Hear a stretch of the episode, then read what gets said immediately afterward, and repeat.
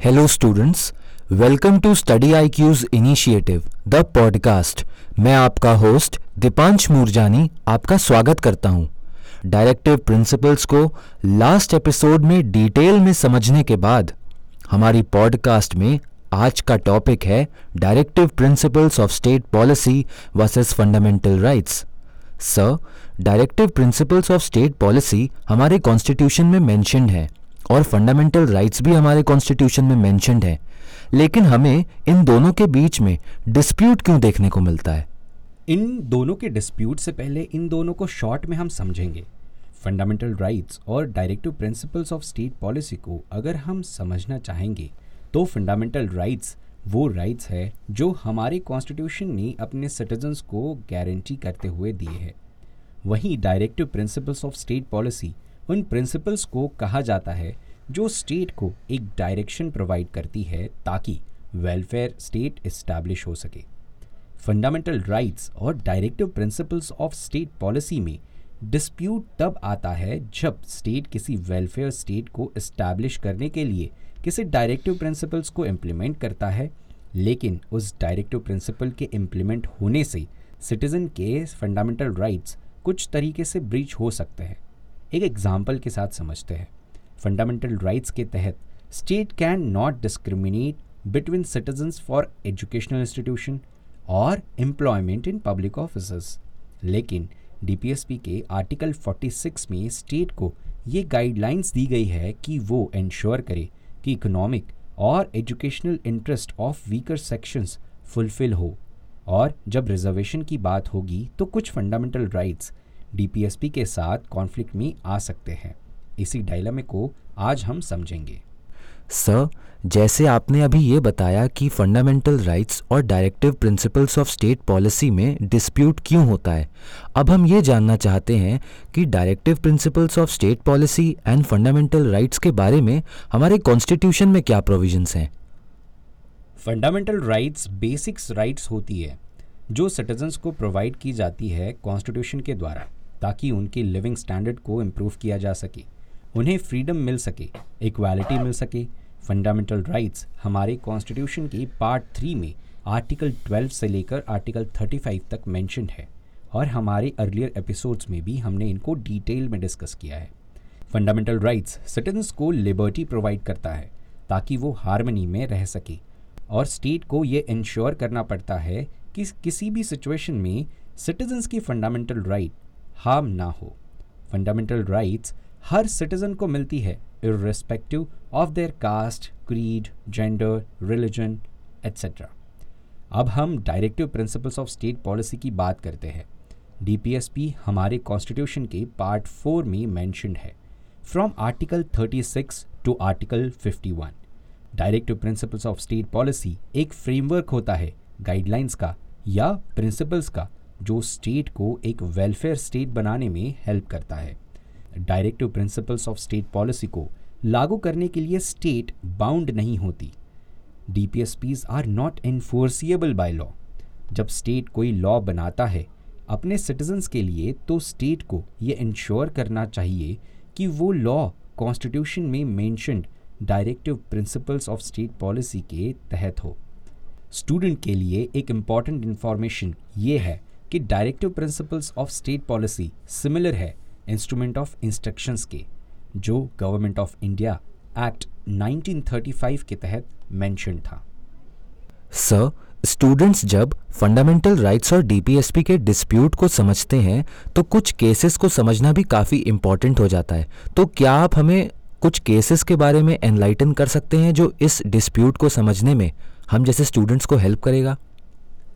Fundamental rights और directive principles of state policy का issue तब आता है जब लेजिस्लेचर या एग्जीक्यूटिव वेलफेयर स्टेट बनाने के लिए कुछ ऐसे डायरेक्टिव प्रिंसिपल्स को इम्प्लीमेंट करता है जो सिटीजन्स की फंडामेंटल राइट के अगेंस्ट हो।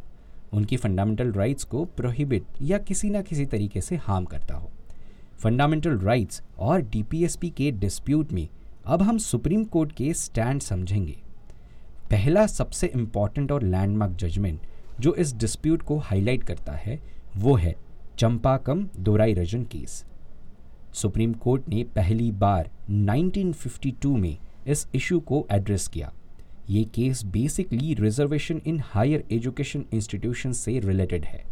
Shrimati Champakam Dorairajan was a Tamil woman from Madras एक कम्युनल ऑर्डर की वजह से जो कास्ट बेस्ड रिजर्वेशन को बढ़ावा देता था श्रीमती चंपाकम दोराईरजन को मेडिकल कॉलेज में एडमिशन नहीं मिल सका।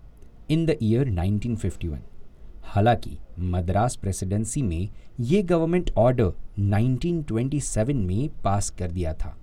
ये वो केस था जिसकी वजह से हमारा कॉन्स्टिट्यूशन पहली बार अमेंड किया गया। और एक नोट करने वाली बात यह है कि जब इस केस की प्रोसीडिंग सुप्रीम कोर्ट में चल रही थी उस टाइम पर लोकसभा नहीं क्रिएट हुई थी।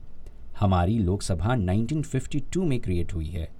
लेकिन ये केस सुप्रीम कोर्ट के पास लोकसभा बनने से पहले ही चला गया था। इसके अंदर दो डिस्प्यूटेड आर्टिकल्स थे, जो आर्टिकल 16 के सबसेक्शन 2 और article 46 of directive principles of state policy के बीच में था। फंडामेंटल राइट्स के अंदर ये प्रोविजंस है कि किसी भी सिटीजन को इनएलिजिबल या डिस्क्रिमिनेट नहीं किया जाएगा on the basis of caste gender economic status etcetera वही डीपीएसपी के अंदर आर्टिकल 46 के तहत ये गाइडलाइन स्टेट को दी गई है कि वो एजुकेशनल इंस्टीट्यूशंस में वीकर सेक्शंस ऑफ़ सोसाइटी के ज़्यादा से ज़्यादा पार्टिसिपेशन को इंश्योर करे। सुप्रीम कोर्ट ने अपने जजमेंट में ये कहा कि आर्टिकल 37 स्पेसिफिकली मेंशन करता है कि directive principles of state policy को कोर्ट से इन्फोर्स नहीं कराया जा सकता। सुप्रीम कोर्ट ने ये भी कहा कि फंडामेंटल राइट्स हमारी कॉन्स्टिट्यूशन का एक सेक्रेट पार्ट है और डायरेक्टिव प्रिंसिपल्स को फंडामेंटल राइट्स के अकॉर्डेंस में ही इम्प्लीमेंट करना चाहिए। इसका मतलब सुप्रीम कोर्ट ने फंडामेंटल राइट्स को डायरेक्टिव प्रिंसिपल से ज़्यादा प्रायोरिटी दी है। और यही ऑब्जर्वेशन हमने आने वाले 10 से 15 सालों तक भी देखने को मिलती है। In the case of Qureshi versus state of Bihar and Sajjan Singh versus state of Rajasthan तक। नेक्स्ट इंपॉर्टेंट केस इस डिस्प्यूट में गोलखनाथ केस है, जो कि 1967 का एक लैंडमार्क जजमेंट है। The case was Golaknath versus state of Punjab इस केस में सुप्रीम कोर्ट ने पहली बार 11 जजेस की एक बेंच बनाई। और अपने जजमेंट में ये बोला कि डायरेक्टिव प्रिंसिपल्स को इम्प्लीमेंट करने के लिए फंडामेंटल राइट्स को कभी भी रिस्ट्रिक्ट नहीं किया जा सकता और ना ही फंडामेंटल राइट्स को रिड्यूस किया जा सकता है। इस रूलिंग का रिज़ल्ट ये निकला कि गवर्नमेंट को कॉन्स्टिट्यूशन अमेंड करना पड़ा।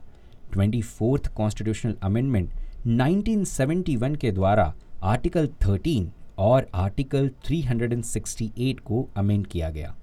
इस कॉन्स्टिट्यूशनल अमेंडमेंट ने ये भी क्लियरिफाई कर दिया कि पार्लियामेंट के पास अथॉरिटी है कॉन्स्टिट्यूशन के किसी भी पार्ट को अमेंड करने के लिए। फिर चाहे वो फंडामेंटल राइट्स ही क्यों ना हो। जिस तरह से हमने गोलकनाथ केस के अंदर देखा कि जो चंपाकम दोराइरजन केस के अगेंस्ट था, जहाँ पर चंपाकम दोराइरजन केस के अंदर उनको डीपीएसपी को प्रायोरिटी दी गई। हालाँकि गोलकनाथ केस के अंदर फंडामेंटल राइट्स को डीपीएसपी के ऊपर रखा गया। नेक्स्ट इंपॉर्टेंट केस इस डिस्प्यूट का है केशवानंद भारती केस। इस केस में सुप्रीम कोर्ट ने ये कहा कि पार्लियामेंट के पास कॉन्स्टिट्यूशन के किसी भी पार्ट को अमेंड करने की अथॉरिटी तो है, पर इस अथॉरिटी का ये मतलब नहीं कि कॉन्स्टिट्यूशन के बेसिक स्ट्रक्चर को डिस्टर्ब किया जा सके। इस जजमेंट के बाद फोर्टी सेकेंड कॉन्स्टिट्यूशनल अमेंडमेंट के थ्रू आर्टिकल 31 सी को रिवाइज किया गया और रिवाइज्ड प्रोविजंस के अनुसार no law giving effect to the policy on the ground is inconsistent with और abridges any of the rights guaranteed under Article 14, 1931. इसे simple भाषा में समझने के लिए ऐसा कोई भी लॉ जो कि पॉलिसीज़ और डायरेक्टिव प्रिंसिपल्स को फॉलो करते हुए बनाया जाए और अगर वो 14 1931 के साथ कॉन्फ्लिक्ट में आए तो उस लॉ को एकदम से खारिज नहीं किया जा सकता। हमारा नेक्स्ट इंपॉर्टेंट केस है Minerva mill case forty second constitutional amendment के थ्रू फंडामेंटल राइट्स के स्कोप को ब्रॉड किया गया। हवेवर सुप्रीम कोर्ट ने इस केस में ये बताया कि फंडामेंटल राइट्स यानी कि पार्ट थ्री एंड डीपीएसपी यानी कि पार्ट फोर हमारे कॉन्स्टिट्यूशन को बैलेंस करते हैं। एक इंडिविजुअल या फिर किसी एक ग्रुप ऑफ़ कम्युनिटी के इंटरेस्ट के लिए कॉन्स्टिट्यूशन के बैलेंस को डिस्टर्ब नहीं किया जाना चाहिए। सुप्रीम कोर्ट ने आर्टिकल 31 सी के पुराने प्रोविजंस को रिस्टोर किया और अब आर्टिकल 31 सी ये कहता है कि law would be covered by article 31 C only if it was made to execute the directives under article 39 B और article 39 C and not any of the provision in part four इसका simple language में ये मतलब है, अब ऐसे laws जो directive principles के अंदर के 39 बी और 39 सी के आर्टिकल्स को प्रमोट कर रहा हो, तब उनको इनकन्सिस्टेंट विथ फंडामेंटल राइट नहीं बोला जाएगा। सर इन केसेस को समझने के बाद अब हम ये जानने के लिए इंक्विजिटिव हैं कि इन केसेस का कंक्लूजन क्या निकलता है। Students examination point of view से ये समझ सकते हैं कि फंडामेंटल राइट्स और डीपीएसपी के बीच एक बैलेंस्ड रिलेशनशिप बहुत ज़रूरी है, ताकि हमारी कंट्री के इंडिविजुअल्स के राइट्स को प्रोटेक्ट किया जा सके। जुडिशरी ने भी अलग अलग इंटरप्रिटेशंस के थ्रू ये बताने की कोशिश की कि डीपीएसपी हमारी कंट्री की गवर्नेंस के लिए क्रूशल होता है और fundamental right itself is an important rights for citizens अब सुप्रीम कोर्ट इन दोनों के इम्पोर्टेंस को दर्शाते हुए बोलते हैं कि फंडामेंटल राइट्स और D P S Ps are the two wheels of a chariot without which a chariot can not move sir thank you for your explanations dear listeners आज के पॉडकास्ट को हम यहीं पर कंक्लूड करते हैं। नेक्स्ट एपिसोड में हम एक नए टॉपिक के साथ आपसे फिर से कनेक्ट करेंगे। तब तक आप बने रहिए स्टडी आईक्यू के साथ। कीप स्टडिंग आप study I Q presents the podcast को कुछ ऑडियो स्ट्रीमिंग प्लेटफॉर्म्स पर भी सुन सकते हैं। जैसे Google podcast Apple podcast Spotify Hubhopper Kuku F M etcetera links comment section में पिन है। Thank you